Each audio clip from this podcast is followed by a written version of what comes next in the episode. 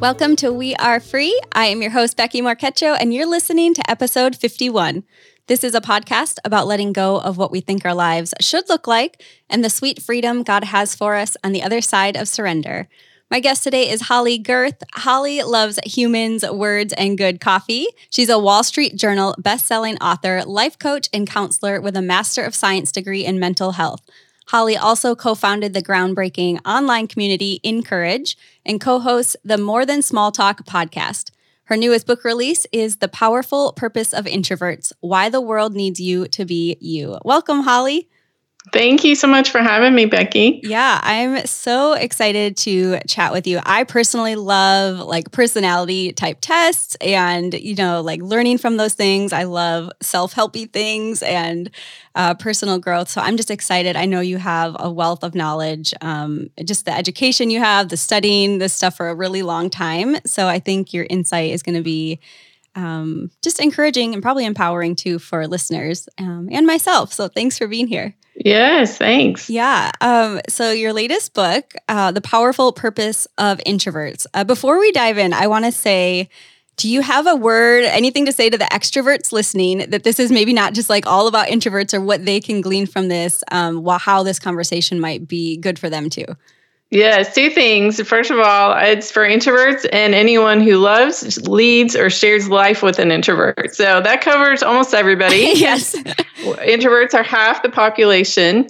And also, I wrote a thank you note to extroverts in the book, telling them how much I love and appreciate them. Because one of my biggest fears in writing, writing this book was that extroverts would feel like I'm playing favorites. Yes. And I'm not. Uh, humans being who God created them to be, that is my favorite. Yes. So I love my extroverts. I want them to be exactly who they're created to be. I just happen to be an introvert. So that's the book I wrote. But yeah. if you write a book about extroverts, I will be first in line to buy it. I love it. Um, I love the extroverts in my life too, just not one of them. Um, I know in the book that you dive into the psychological, relational, and spiritual aspects of being an introvert. Um, I love it if you could just kind of set the tone for this conversation, give us a little um, background on those things, especially focusing on the spiritual, just because this show is about Jesus. Yes, absolutely. So, one of the really fun things I discovered as I did my research was that we are created as introverts and extroverts. It's not about how much we like small talk or parties, some of those myths that we hear, it's actually wired into our brains and nervous systems. So, introverts and extroverts differ in the primary neurotransmitter they rely on, the side of the nervous system they rely on, and then even use a different primary brain pathway for processing. So, I love that. Like, I geek out about that. I feel the same way I do when I stand at the edge of the ocean or, you know, encounter something in God's creation that inspires awe in me. I think we see a lot of complementary pairings in the creation story day and night, land and sea, masculine, feminine. And I think another one is introvert, extrovert. And so that makes me really excited that we are designed to be who we are on purpose for a purpose. Yeah, I like that. I've never thought of that, like the opposite pairing of all the other things in creation. I like that a lot. Um, Holley, in your opinion, um, why we're going to get into like some of the struggles introverts have and how we can get through those things and really lean into who God made us to be. And even if we have what we think might be a weakness and how we can turn that kind of flip the script on that. But in your opinion, why does the world need not just need introverts, but need introverts to be who God created them to be? I think that because it is a complementary pairing, we do have some strengths that we bring. You know, we live in a world that's noisy and chaotic and stressed out. And I think a great story that illustrates what introverts bring is about the country Finland. So, Finland is one of the most introverted countries in the world. And about 10 years ago, they decided that they wanted to increase tourism. And so, 100 marketing experts gathered in this restaurant in Helsinki and said, We're going to make a plan. So it seems like the strategy would be, you know, become the next Las Vegas, turn up the volume, increase the action. And instead, they said, in our noisy world, silence is a resource. Mm. What we bring is different and it's valuable. And so that's the direction they went. And tourism increased, citizens flourished. Finland just got named the happiest country oh, in the it. world again. they keep getting that.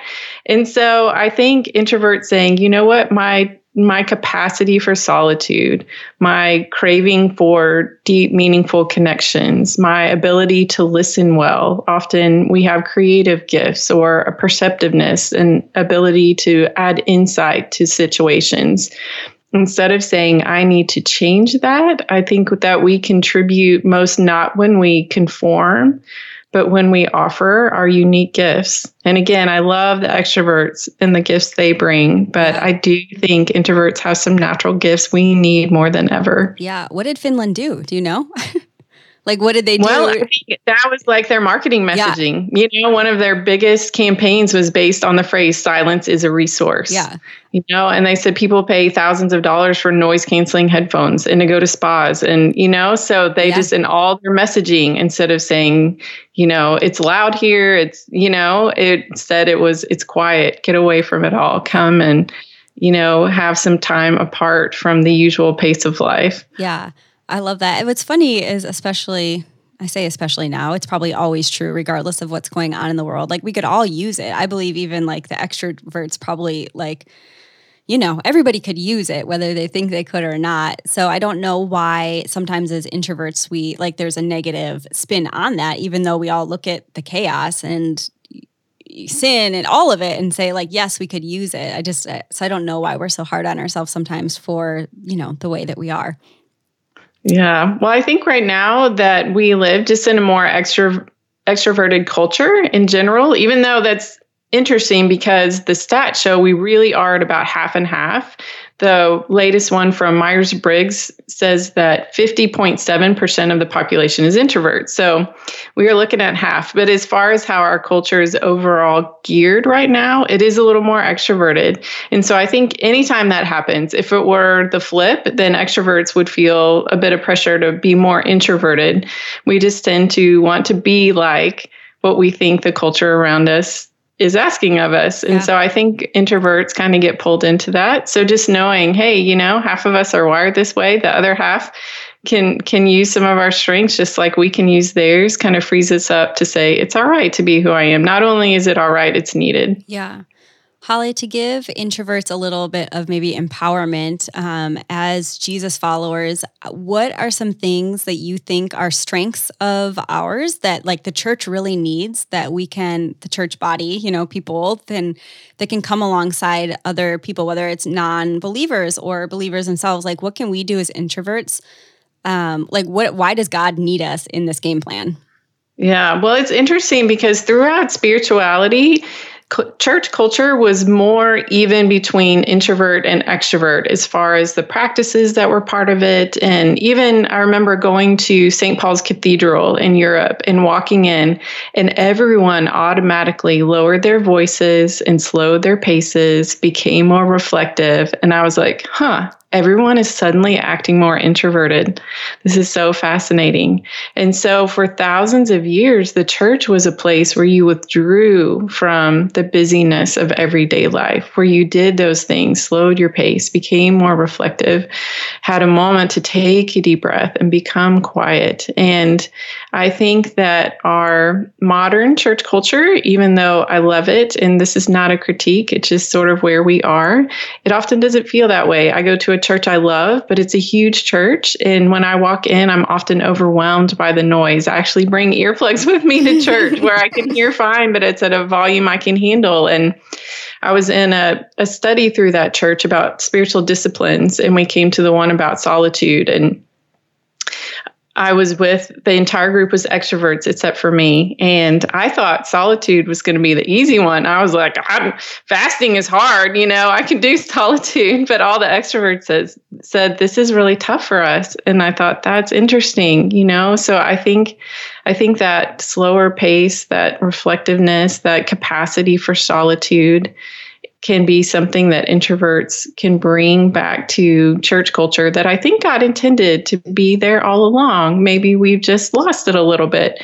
you know and again i think extroverts definitely have the capacity for those things just like introverts have the capacity to go on a mission trip with 20 strangers mm-hmm. if that's what god asked them to do or to do outreach and those things but as far as just keeping things a little more balanced i think that our quiet presence our gentleness our deep empathy and reflective nature are an important part of the body of christ yeah. And I think filling up, um, like it looks different. My husband is a Enneagram seven. He's an ENFP, like where he thinks he's a T now that I'm so much of a feeler. He's told me, he told me he used he thinks he used to be a feeler. And now he's probably more of a thinker because I feel so much. But um, it's funny, like what we need, like I need daily alone time. I need daily like exercise and like space for myself and like white space. And he, can go a really long time and then he like goes backpacking in the wilderness for like five days yeah. with some guys and like that's how he fills up and that's like his quiet but it's so funny because in my mind i'm like no you need you, you gotta have some more of this and he, he really doesn't you know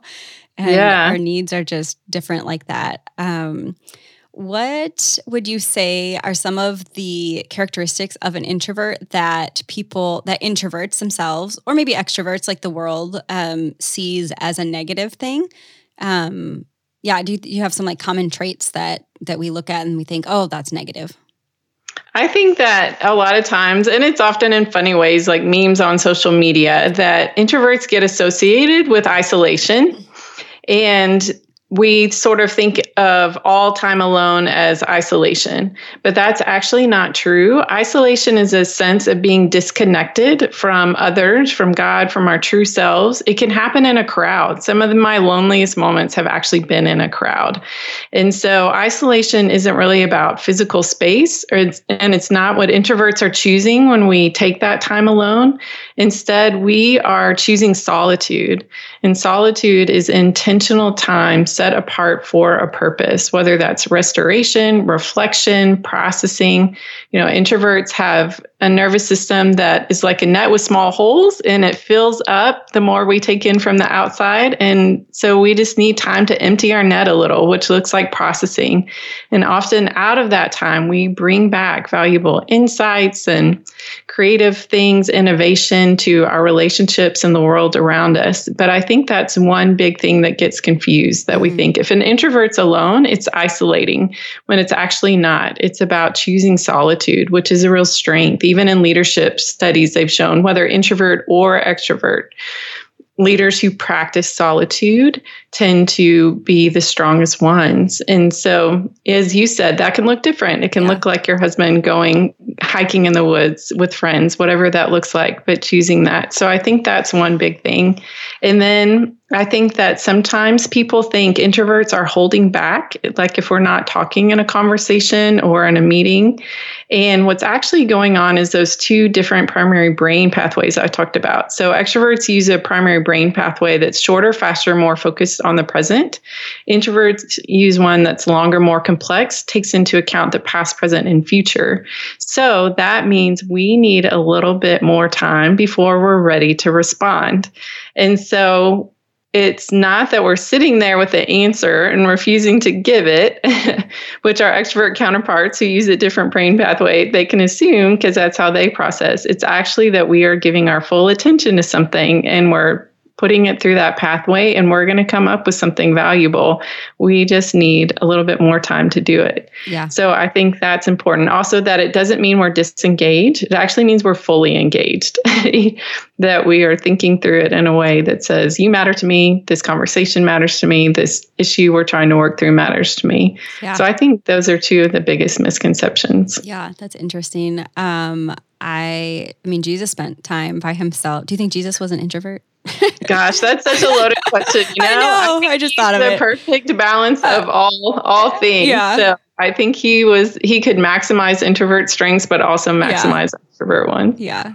Um, there's this quote. I don't know who said it. I read it a long time ago, but I've always loved it. Um, liking personal development type stuff. You might know who said it. Um, everybody is a genius, but if you judge a fish by its ability to climb a tree, it will live its whole life believing that it is stupid. And I, I love that because it's so obvious. Like, of course, like we're not going to expect a fish to climb a tree, but like we put those pressures on ourselves. Um, Holley, how do we step into our God given strengths? How do we, you know, not be a fish that is expecting ourselves to climb a tree.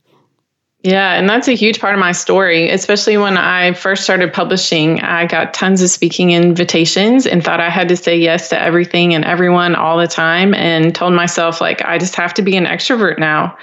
And I tried to do that for a few years, and I ended up on the brink of burnout. And I was at a conference with lovely people. I'd given the keynote, and in Sunday morning worship, I could not stop crying.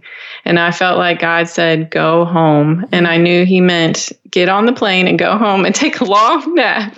But I sense He was also saying, Go home to who I created you to be. And I realized that we are the right fit for God's purpose for our life. That whatever it is He's called us to do, we have everything we need to do it. And so for me, that looked like going home and going to counseling, you know, changing some of even practical things in my life, what I ate, how I moved my body, the sleep I was getting, getting a supportive circle of people around me to remind me of truth that, you know, I didn't have to say yes all the time, that an invitation wasn't an automatic, you have to do this. So getting more intentional about how I used my energy as an introvert and, you know, just deciding to trust that who God made me was enough and that I could build a life that reflected that and it would be okay. And that's been years ago now, and it has been. Like, there's not been a time when I've said, man, I really missed out on that because I didn't force myself to be someone I wasn't. And so I still wrestle with that, of course. I think we all do.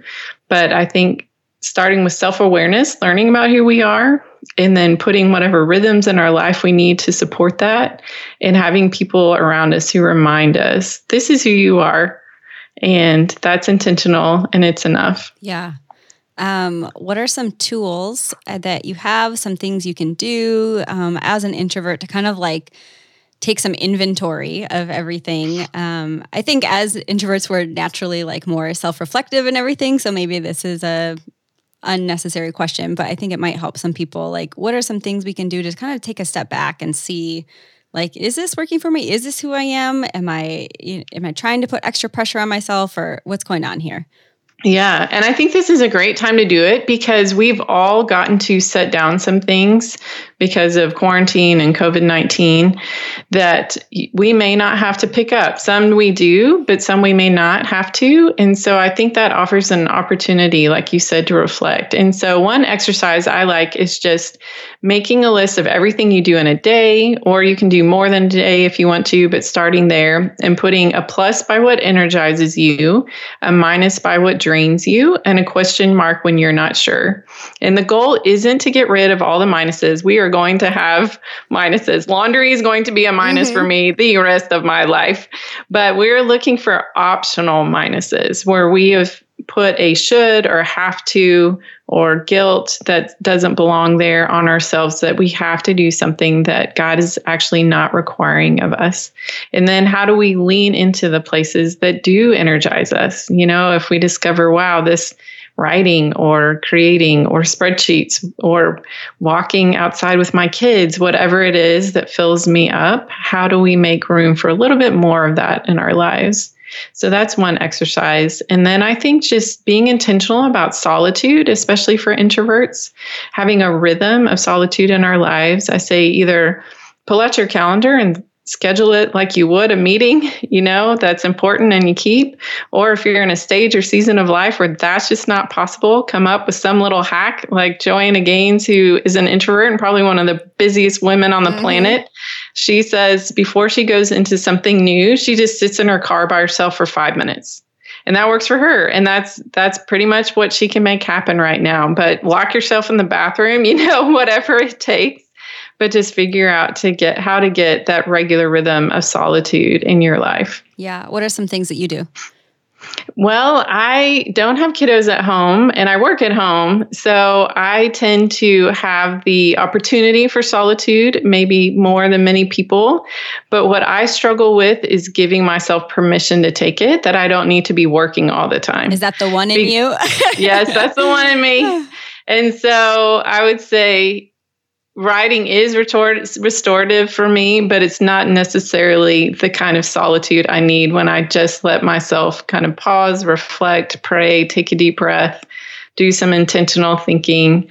And so that's the challenge for me. It's saying, even if I have the opportunity, I need to remind myself that it's okay to actually use that opportunity. Yes. So I usually try to go on a walk once a day. We have a little trail around our neighborhood and use that time as solitude. And then I do a little bit of gratitude journaling when I wake up in the morning.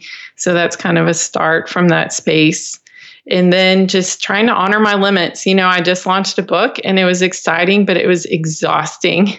And so I've taken more naps than usual the last week and just telling myself that is okay. You know, it is okay to do what I need to do to be restored so I can continue to do the work, even if I'm not doing it right in this very moment. Yeah. Holley, what do you think happens when we do step into like who God created us to be, when we're actually living that life and we're giving ourselves permission to take a nap and we're giving ourselves permission to have that solitude without being productive? Um, if you're an Enneagram one. Um, what what happens in life? what has happened in your own life? Like when you realize, like when you stopped saying yes to speaking um, engagements, like what does God do in our lives? Yeah, I think that it empowers us to make our greatest contribution, which for me is writing, I think, you know? So, whatever someone thinks this is the thing I'm on earth to do, it makes more room for that. And so, I think that's one part that we are able to offer our gifts. For me personally, it it put my depression and anxiety into remission. And again, that wasn't a simple process. I've struggled with those things all my life. And it wasn't like I started saying no and they instantly went away. It was, again, through counseling, working with a doctor, changing rhythms in my life, you know, really doing some hard work. But over time, my depression and anxiety are now in remission and have been in for the longest time I've ever experienced. And so that's what it looked like for me because I think a lot of times I was just putting so much pressure on myself and wearing myself out. And my body and my heart and my mind kept saying, this is not sustainable. Mm-hmm. And I just wouldn't listen. And so, as I learned to listen to myself and to the God who made me, those things began to heal. And so, I think for a lot of us, that's what we find. And again, not to make light of those things, use every possible tool and resource available it can take a long time, but in my own life, that's what it's led to. Yeah, I can relate to a lot of that. Um, I know that you're also also a life coach, so you work with a lot of women, um, and you probably have a lot of insight into like not just your own experiences as an introvert, but other women um, who are introverts and the struggles that they have. Um, can you share with us a little bit of like some common things that you see come up that um, I'm sure some listeners can relate to, and maybe some ways that you help work through some of those things uh, with those women? Yeah, well, one thing and something that really shaped the book was when I practiced as a counselor and then still as a life coach, a lot of times clients would say, I want to get rid of this part of who I am, you know, like take it out. Yeah. And I I could relate because I had felt that way too. And I came to understand that it always seemed like God wasn't on board with that, you know? but like, um, I did that. So yeah. And so, for example, one is that introverts have that more sensitive nervous system. And so, if you picture that on a continuum, kind of the core parts of who we are in the center of a continuum. And on the left side, it would be labeled struggle. And that would look like, for me, anxiety. For many of my clients, anxiety would be that struggle. But on the right side of that continuum would be labeled strength. And that would be things like empathy, perceptiveness, you know, being highly observant, all those strengths that come with that nervous system. And so instead of saying, I need to change who I am, I started asking and asking my clients, how can we take one small step toward the strengths end of who you are, leaning into those strengths instead of focusing on so much, I have to be someone different. And as we do that, it seems like our struggles naturally start to lose their power over us. And again, I'm all about the tools and resources and everything we need to deal with things like anxiety. But I think it can be empowering to realize our struggles are just the end of our other end of our strengths, that we tend to feel a lot of shame about our struggles and we can let that go because it's just the other side of something that has tremendous potential and power and is God given. And I think like that's why when the apostle Paul was like, get rid of this thorn in my flesh, God said, you know what? My strength is made perfect in your weakness. And I have come to believe God isn't into elimination, He's into transformation.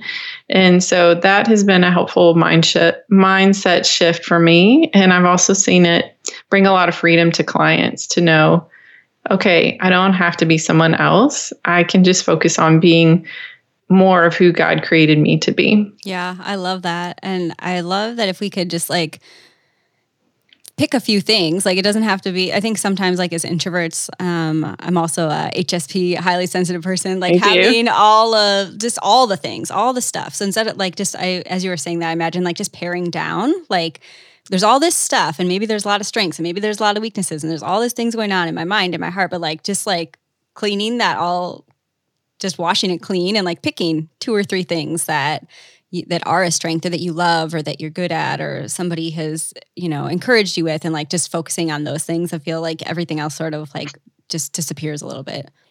Yeah yeah. Yeah um, Holley, tell us something else about your book. Tell us what you are most excited about for women to walk, not just women. Um, I we talk with a lot of women, but I'm sure you have been reading this book as well. But um, with people reading this book, like what do you what's the greatest thing you want them to walk away with?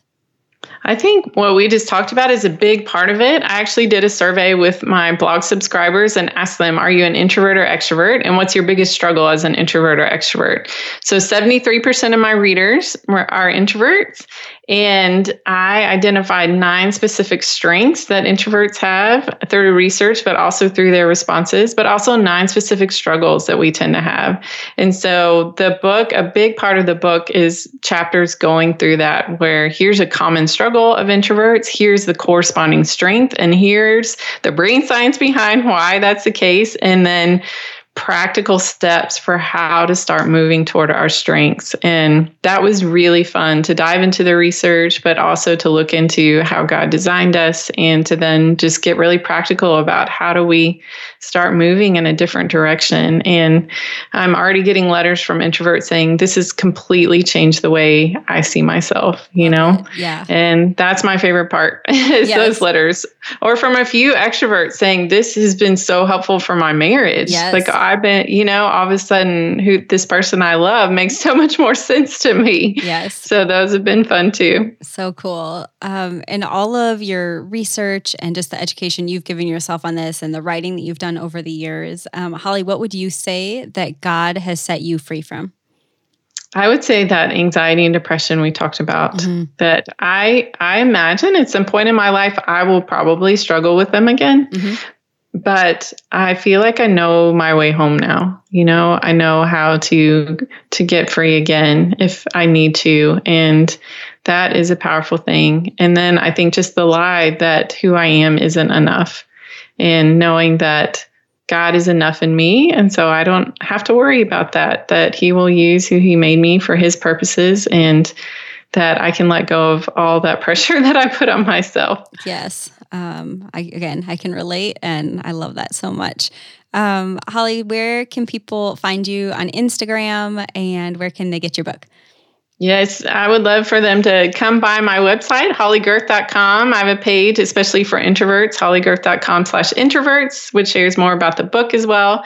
I also have a one minute what percent introvert are you quiz that you can take, which is really fun. A lot of people are surprised by the results. So I scored 96% on that quiz. I'll be doing that right after this. I'll let you know. So that's really fun too if they want to just pop over because we're none of us are 100% introvert or extrovert. We're all all a blend. And so you can find out how much introvert you have in you. Great. And I'll put that link in the show notes too. So you guys can do that. And when we post about Holley's episode, if you guys take that quiz, come let us know um, in the comments because I'm curious. I think more of my audience is also um, introverted too. I don't know if it's just you attract people who are like uh, like you or what, but I was I put something up on Instagram the other day and so I have like 80 some percent of them are introverts. Oh, I, I, love it. I know yeah. that it's 50 50, but um, I think there's a lot of I, I, like creative type people yes. who um, are introverts as well. But thank you so much, Holley, just for sharing yeah. all of your research and knowledge and your passion behind all this. Um, I'm excited to read your book and um, dive into some of those things that you found in your research. Um, and yeah, just thank you for your time and for being here. Yeah, thanks again for having me. Yeah. Again, don't forget to check out the show notes where we have all of the info and links and resources we talked about in the show. You can go to beckymorquecho.com, B E C K Y M O R Q U E C H O.com. Thanks for listening in.